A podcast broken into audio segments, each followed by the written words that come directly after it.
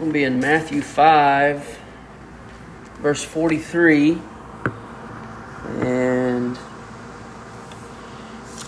Lord willing, Lord willing, we'll finish up through 48 today. Just a reminder of ketchup. That sounded weird, a reminder of ketchup. As a reminder for us to catch up, so to make sure we're all on the same page, we're going through Matthew. We've been in the Sermon on the Mount for uh, quite a bit now. We're in the we're finishing a section in the Sermon on the Mount of Jesus teaching of him giving some correction on some misinterpretations of God's law, some uh, misuse, some abuse of God's law. Remember that this is an audience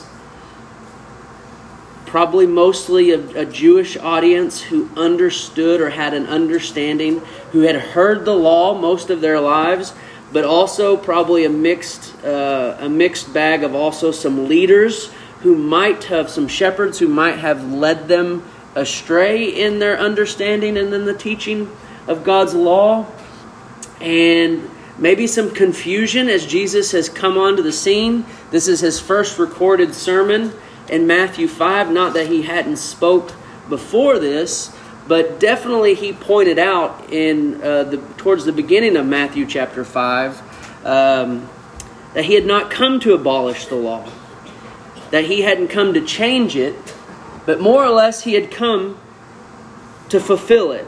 Not more or less, he had come to fulfill it.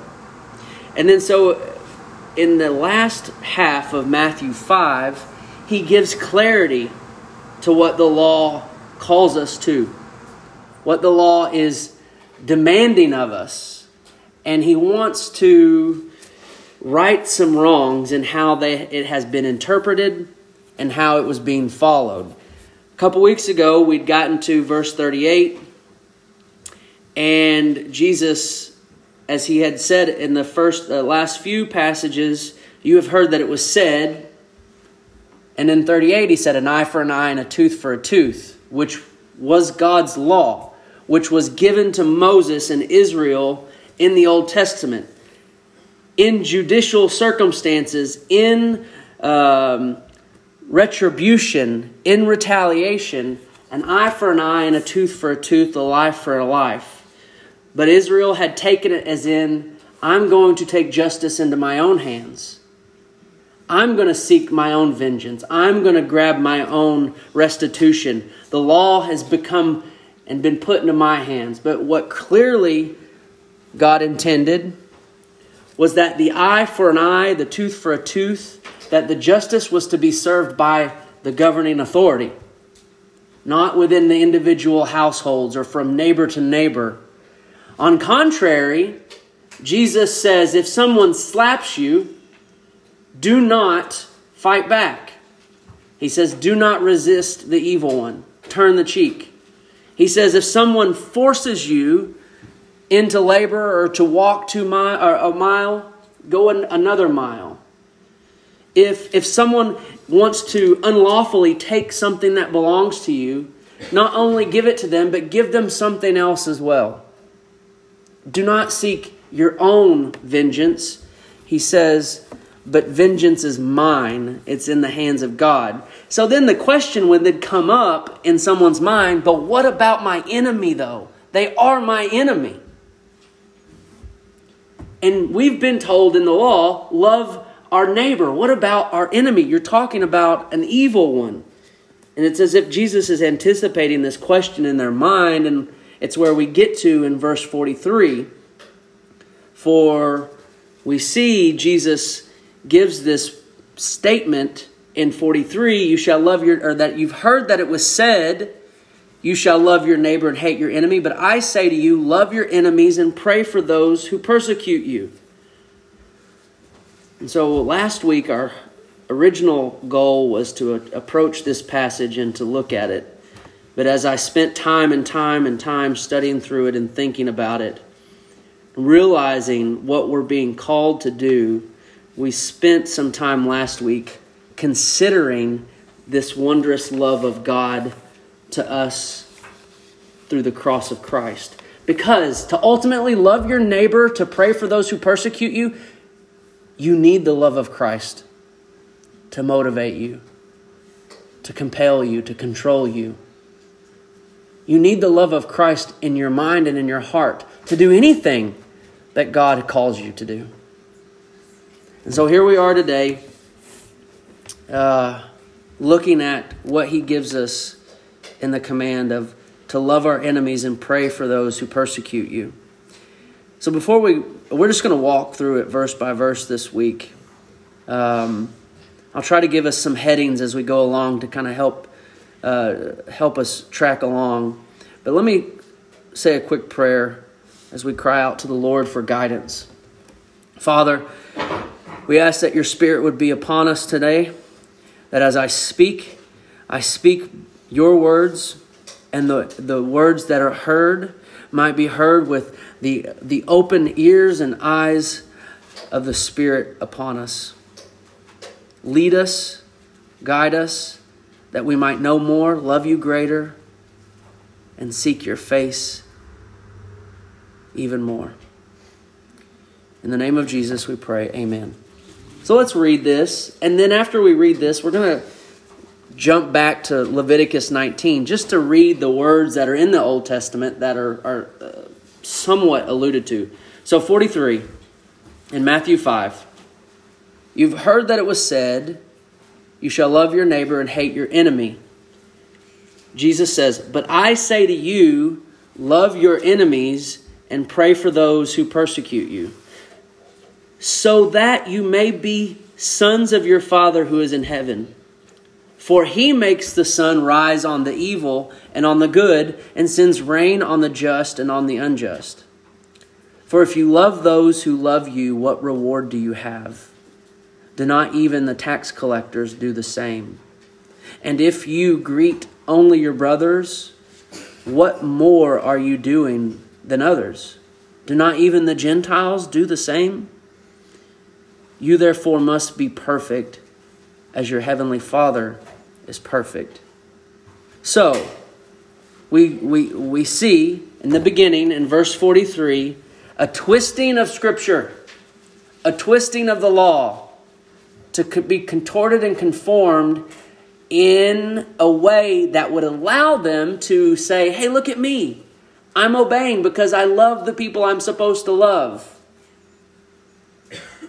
And I can hate the people I'm supposed to hate. So let's look at Leviticus 19 and see if that's what God said. Leviticus 19. So we've got uh, Genesis, Exodus, Leviticus. And then if you get to Numbers and Deuteronomy, you need to keep going a little bit further to the left. Leviticus 19 is a good chapter to read. I, I would commend you to, to read this chapter in your own time, but for the sake of our time together, uh, let's just start in.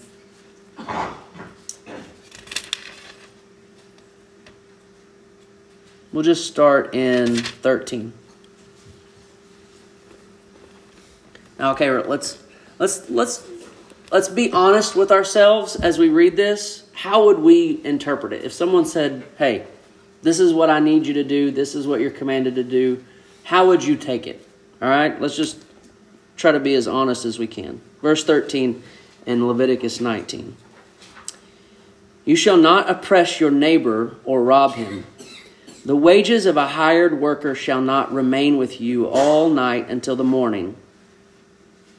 You shall not curse the deaf or put a stumbling block before the blind, but you shall fear the Lord, fear your God. I am the Lord. Verse 15 You shall do no injustice in court, you shall not be partial to the poor or defer to the great, but in righteousness shall you judge your neighbor. You shall not go around as a slanderer among your people, and you shall not stand up against the life of your neighbor. I am the Lord. Verse 17 You shall not hate your brother in your heart, but you shall reason frankly with your neighbor lest you incur sin because of him. You shall not take vengeance or bear a grudge against the sons of your own people, but you shall love your neighbor as yourself. I am the Lord. Okay, so how could we be confused here? How could they have been so confused to take what God had said and make their own law that says, Love your neighbor and hate your enemy? Now, let's be gracious to the Israelites. They're human in the same way that we are. And let's see if we could just work through some reasons why they might have got this wrong. Now, to me, verse 17 and 18 would really give me some confusion, maybe, if I wanted to within my own sinful heart, kind of make my own law about who my neighbor is. Verse 17 You shall not hate your brother. Okay? You shall not hate your brother. Now, you could take that in multiple ways. The most obvious would be your brother. You're right? Your sibling. Don't hate your sibling. Okay, I'm on board with that. You could also look at it from the perspective of Israel. They're a nation from a lineage of Abraham. They don't they don't mix with other nations as they've been commanded to by God. And so you could also see this as don't hate your brother as in another Israelite. That that could you could almost draw that conclusion. Um, you should not hate your brother in your heart, but you shall see, you shall reason frankly with your neighbor. Okay, again, a neighbor. I'm not supposed to hate my brother. I reason frankly with my neighbor. So, okay, I could see how my brother Israel within Israel. Uh, this I can work with this. Neighbor equals brother. Brother equals neighbor. Okay, good. Verse 18. You shall not take vengeance or bear a grudge against the sons of your own people. Okay, again, I can see Israel. We're talking about Israel here. We're talking about our brothers. We're talking about our neighbors, right? But you shall love your neighbor as yourself. Again, so the equation of sons of your own people equal neighbor. Pretty straightforward. I could see how we could just narrow down our love towards our own people. Then you have to also consider the history of Israel in Canaan after this law was given, between the time of Jesus. Do you know how many people died at the hands of Israel that were not of Israel? How many cities were slaughtered because God told them to go and kill the people of Jericho, Ai, whatever city was there. So God had a specific intention for Israel, and He tells them, Love your brother, love your neighbor, love the sons of Israel. Now I want you to go and kill them. I might get a little confused there. I might look at them as my enemy because God has declared them his enemy. And then I'll say, okay, I see our history with our enemy, and I know that God has called me to love my brother. Now, here's the problem there. When we do that, when we look at what God has willed, decreed, and ordained to take place, we cannot assume that we know his intention. We cannot assume his um, his position towards someone as our position towards someone. If God hates sinners, does that give us the right to run around here saying, I hate you, sinner, I hate you, sinner, I hate you, sinner? No. Why could God declare hatred towards a sinner? Because he is God, right? Because he is holy, meaning there is no one like him. There is no one who can walk up to the Lord and say, I'm doing pretty good, right? No, wrong. He declares judgment, wrath, condemnation upon sinners. Do we? No. So I could I could see how Israel would look at this. But when we look at God's actions in a big picture and then try to transpose them on how we ought to act, we could get in trouble. Because guess what? God brought Israel into Canaan and wiped everybody out. When we look at the, the Crusades of the Middle Ages, when Christianity tried to spread by the sword, that was against the Lord's will. That was against the Lord's will. And so we cannot impose how God has acted over time and say this is also how we are to behave. And I could understand how Israel might have gotten to this place where they said, It is okay for me to only love my neighbor, and it is okay for me to hate my enemy. But there is one problem if you read all of 19. He tells them to take care of the sojourner, he tells them to take care of the one who's not from them. And so there is hints that neighbor does not equate to just your brother or your kinsman. We'll get to there in just a minute. So let's go back to Matthew 5. So that is how they could have misinterpreted this passage in Leviticus 19. How over time they have twisted the scripture into something that God never, ever intended.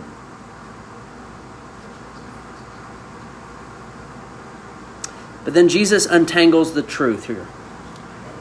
He untangles the truth here in verse 44 when he says, But I say to you, love your enemies. Love your enemies and pray for those who persecute you. Now, I want us to take a step back to last week to remind ourselves what love looks like in the eyes of God. It's humble and it's hard.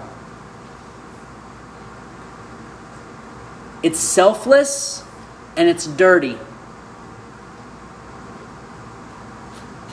And we use the example of Jesus washing the feet of the disciples, how he took off his outer garment and got low and washed the feet of the disciples, and how that we can we could oh, think about that today to wash someone's feet how humiliating and potentially dirty that is.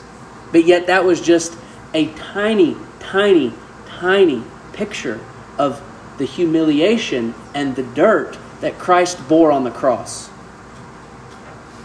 The humiliation of being hung naked, of having arms stretched wide and nailed upon a cross in a physical sense, but then the dirt that he bore of our sin upon the cross. His love is hard and humble, uh, hard, yeah, hard and humble, selfless and dirty. And so we have to think those, we have to think through that lens of love when it says love our enemy and pray for those who persecute you. Uh, it'd be tempting to say, oh, I'll pray for them all day. I got it. That's fine. I can handle that. I can pray for those who don't love me. I can pray for those who persecute me. And then never take a step in actual love. And use words in our own private prayer closet and say, oh, I am obedient to God just because I set a, set a little bit of time to pray for some, somebody who might not uh, love me the way that they should. We got to be careful in that. Um, so Let's think about this. Oh, no, actually, flip over a page or two to Matthew 5. And we'll get to this one day. I'm sorry, Matthew 7, wrong way.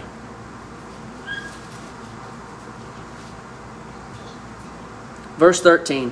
When we think about the love of Christ and what we're called to do, to love our enemy, to pray for those who persecute you, and we think that this love is hard, this love is dirty, gets dirty, Verse 13 in, in Matthew 7, Jesus says, Enter by the narrow gate, for the gate is wide and the way is easy that leads to destruction, and those who enter by it are many.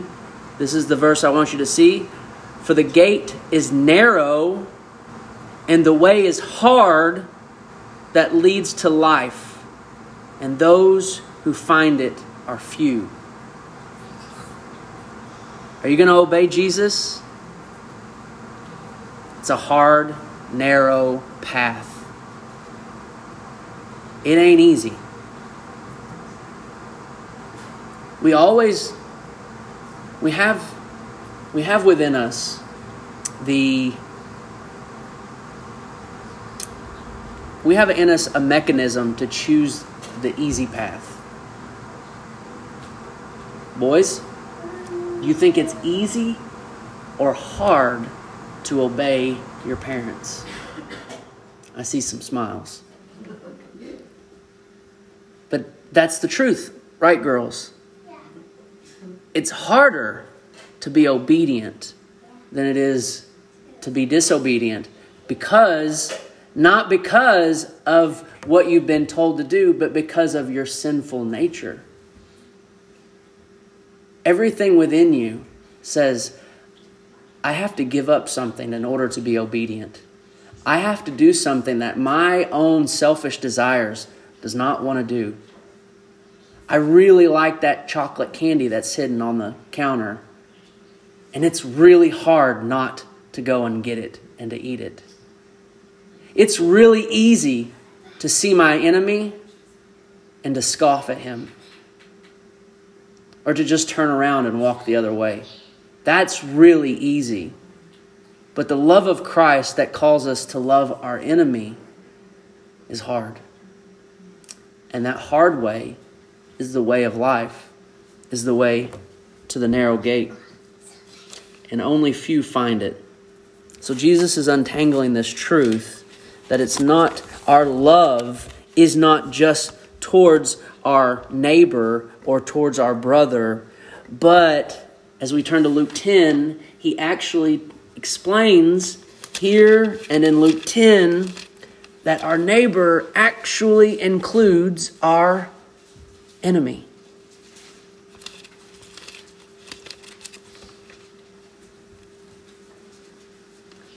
Our neighbor includes our enemy.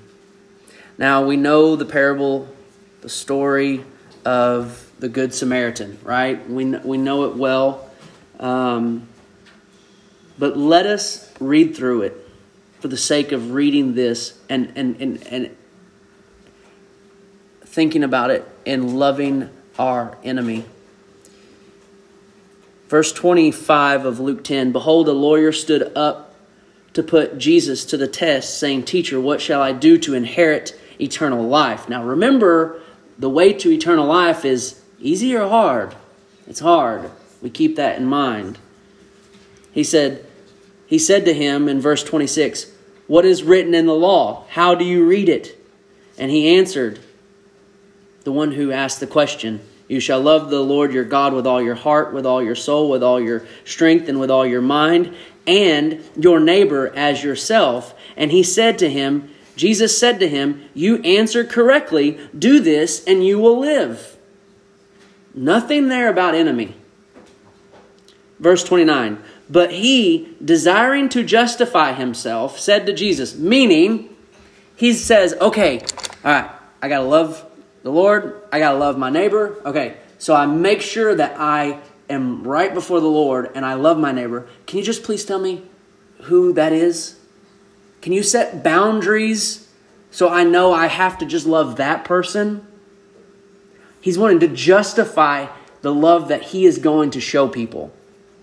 He's wanting to make himself right before God by setting boundaries on who he is actually supposed to love. And Jesus knows this. Jesus knows this.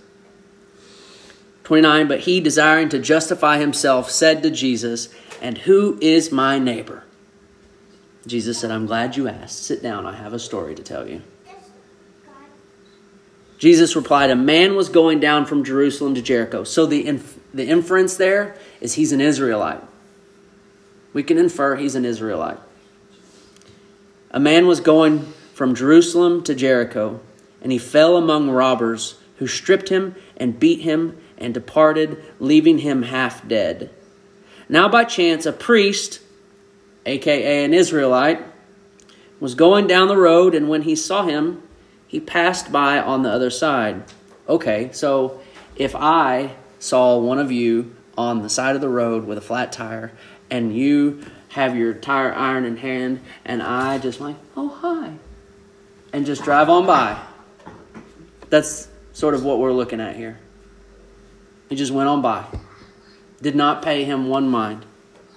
So then, verse 32 so likewise, a Levite, also an Israelite, when he, meaning a brother, when he came to the place and saw him, he also passed on, by on the other side. But a Samaritan, now we have to stop and make sure that you understand.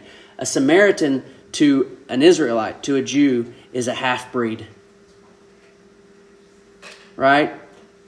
Scum, low, enemy.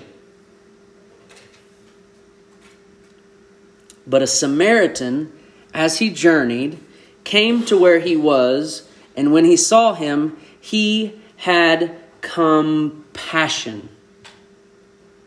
He had compassion. Now we could do a sermon on that one word. That word in the Latin means to suffer with. To suffer with.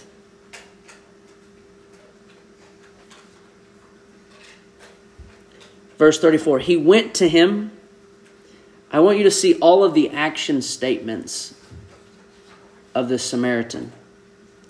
He went to him and bound up his wounds, pouring on oil and wine. Then he set him on his own animal and brought him to an inn and took care of him. And the next day he took out two denarii that were his and gave to the innkeeper, saying, Take care of him, and whatever more you spend, I will repay. I will repay you when I come back. But uh, uh, and, that, and that's the end of the story. Now, can you see in this story the difficulty and the sacrifice? Can you see the willingness to give of one's time, resources, energy, effort all because he was willing to suffer with. Now, Christ suffered the most for. Notice what he did, and we talked about it this morning. He suffered with, he descended from above. He did not count equality with God a thing to hold on to and not to let go, but he let go and came and took on the form of man, an insult to his glory, and suffered with. He became man. He suffered for our good. And that's an example here that we have of this Samaritan. He went, he set, he poured, he gave, he took, um, and he repaid. All for the sake of someone who might view him as an enemy. Someone who did not love him.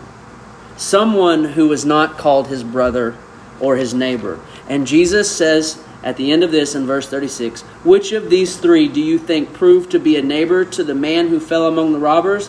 He said, The one who showed him mercy. And Jesus said to them, You go and do likewise.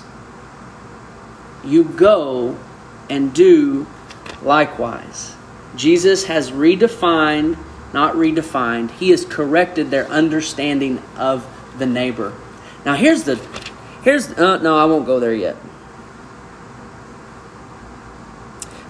So what we're beginning to see in Jesus correcting them is that our love is not reserved to a particular group of people. Most importantly, not reserved to the people who are easy to love. The people who are easy to love, and we'll talk more about that in just a minute. But let's let's step back to Matthew 4 or Matthew 5, I'm sorry. Let's read 44 again, but also finish it with 45. We'll get to our next point here in verse 45. So we'll start in 44, read on to 45.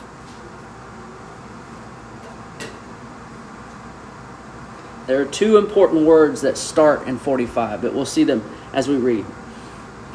But I say to you, love your enemies and pray for those who persecute you, so that so that you may be sons of your Father who is in heaven.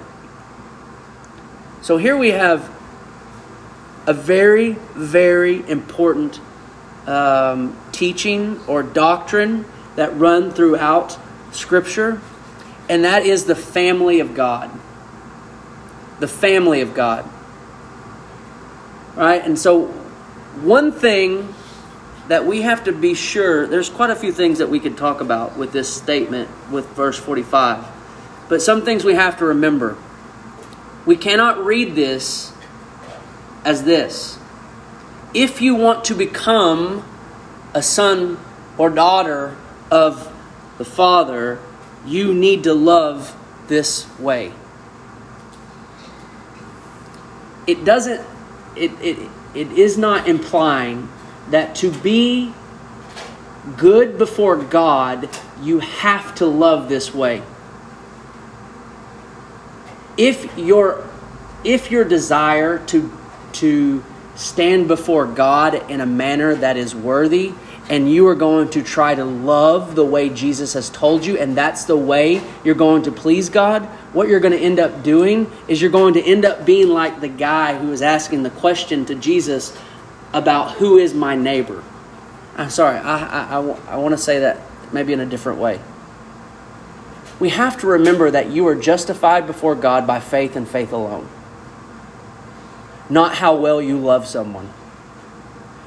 You can't read this and say, oh, only those who love their enemy are the ones who are going to be good before God. Let me ask you a question Have you been justified before the Lord? Are you in Christ? Have you been saved? I hope the answer is yes. My next question will be How well have you loved your enemy? Me, not so good. If our justification, if our stance within the family of God was based on how well we love our enemy, if it was based on how we loved our spouse, we would be in a lot of trouble. A lot of trouble. So, do you know how you come into the family of God? You could I could say I could give you a bunch of different answers, but there's one I want you to hear. Adoption. You were adopted into the family of God. So, not, not that you were uh, a child who had the greatest talent or, or the cutest face, and they were like, I just have to have that child because of how great of a child they are. I want to bring them into my family. The children of God that are adopted into the family of God are diseased and ugly outcast. But yet, God, in His love, brings in sinners, brings in a family of misfits. And He does it through the elder brother, Jesus the Christ, who, who is the perfect Son, who is the one with all the great talent, who is the one that you look at and marvel at. And it's through Him that we are brought into the family of God. And as you know, this is only through being born again. So we have there's one more thing I want to say about this passage kind of out of context. And that is we can't get lost in this um, idea that all mankind are children of God. All mankind are not, in a saving sense, children of God. We cannot say that we have to do this way or behave this way or to allow this happen because, oh, all people are children of God. That's not biblical. All people are made in the image of God. All people, in some sense, are born of God as, as they have come from. They would not exist if they were not created. But the family of God, the children of God, are only those who come in by the elder brother, by the son. And only them have the blessings. Only them are heirs. Only them do they belong to the kingdom.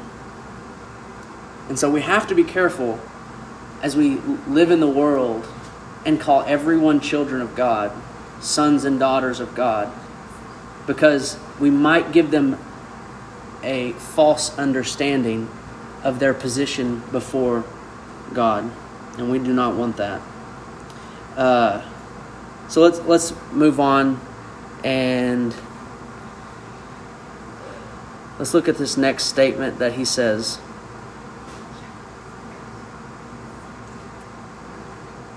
Now, I, I, I spoke too soon. Turn to um, John chapter 8. Jesus is going to help us to clarify this point.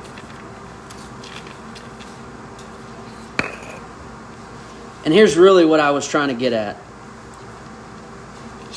The Bible's clear you're either a son and daughter of God or a son and daughter of Satan.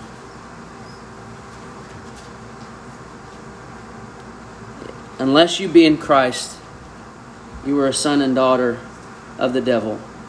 So if you read chapter 8, especially in 31 through 36, you see the is you see the, the, the Jews who are pushing back against Jesus say, We're offspring of Abraham, right? But in 39, they say to him, they say to Jesus in chapter 8 of John, verse 39, Abraham is our father. That's what they say to Jesus. Jesus said to them, If you were Abraham's children, you would be doing the works Abraham did. Now, keep now we're going back to covenant talk there. Remember how we said all people in Christ are the sons of Abraham? Jesus is inferring that. If you were Abraham's children, children of the promise, children of faith, you would be doing the works Abraham did. But now you seek to kill me. Now you seek to kill me, a man who has told you the truth that I heard from God. That is not what Abraham did. You are doing the works your father you are doing the works your father did. They said to him, "We were not born of sexual immorality." That was a that was a jab at Jesus for his him being born out of uh, before Joseph and Mary were wed. We have one Father, even God. And Jesus in verse 42 said to them, If God were your Father, you would love me. For I came from God and I am here. I came not on my own accord, but He sent me. Why do you not understand what I say? It is because you cannot bear to hear my word. Here it is. You are of your father, the devil, and your will is to do your father's desires. So let's just stop that. You are of your father, the devil, and your will is to do your father's desires. Now, I say to you, love your enemies and pray for those who persecute you, so that you may be sons of your Father who is in heaven. You see the difference there? You see that? Your fruit reveals the kind of tree you are.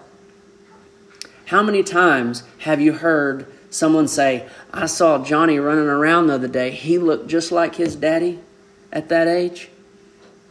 Or you watch him Maybe you're going to a high school basketball game and you hear you hear those old guys in the corner and they're like, "Oh yeah, Timmy, he shoots it just like his daddy did." What are they saying? But that the the son reminds them of the father.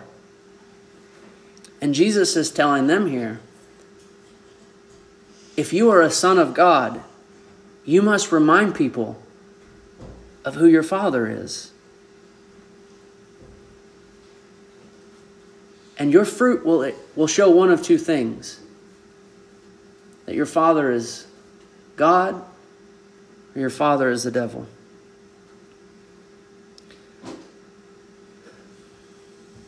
So here's what I want us to do right now because we are not going to get through this. I just want to ask you this morning Would someone look at your life and say, He looks like his daddy? She's acting like her father.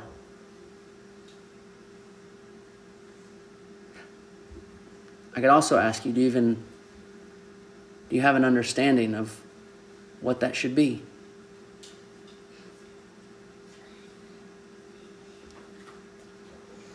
Who do you reflect in your life? The love of God, which loves even your enemy? Or does it reflect a self focused love? That one, not of God the Father, not of Christ Jesus the Son but of the devil. You can't say I do one sometime and one the other. Or I'm working real hard to be better so I look more like Jesus. Let's just finish in Romans 8 with that in mind. Romans 8.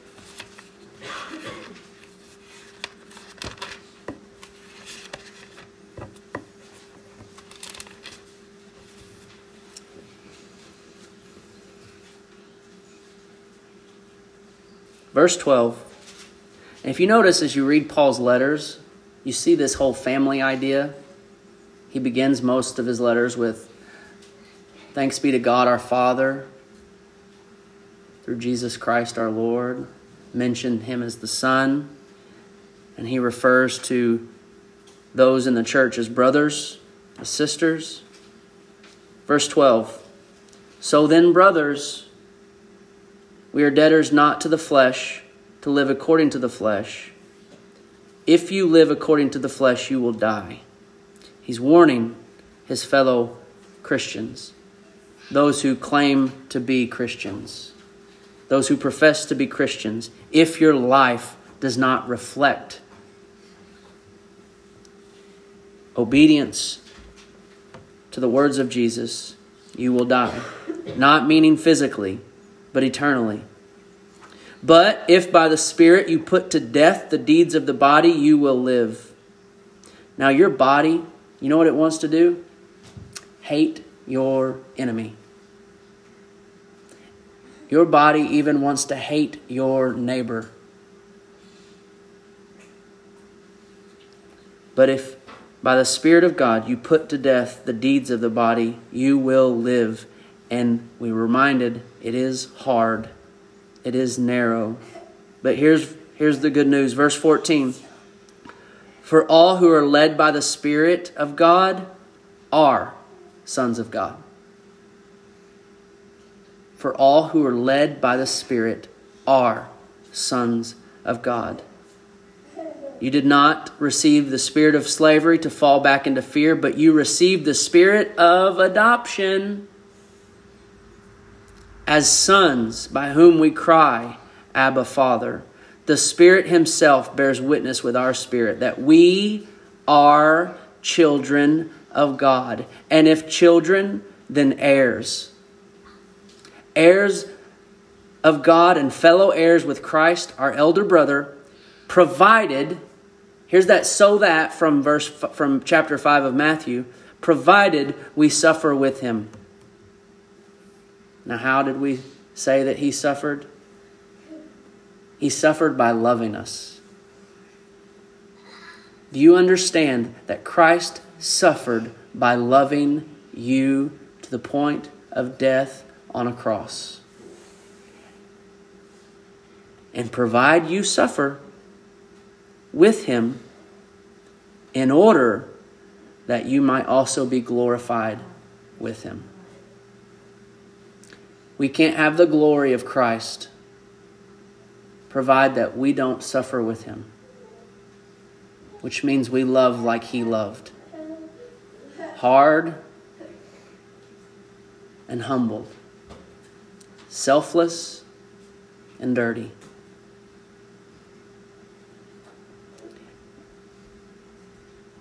Only by the cross of Christ can you begin to bear that fruit.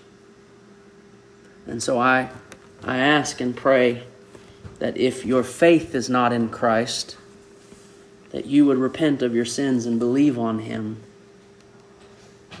I would pray and ask that if you have failed to obey Him in this one command to love your enemies, then I ask you to cry out for forgiveness. I ask you to go to your enemy, to confess your sin, and express the love of Christ. And if they slap you on the face, you know, turn the other cheek.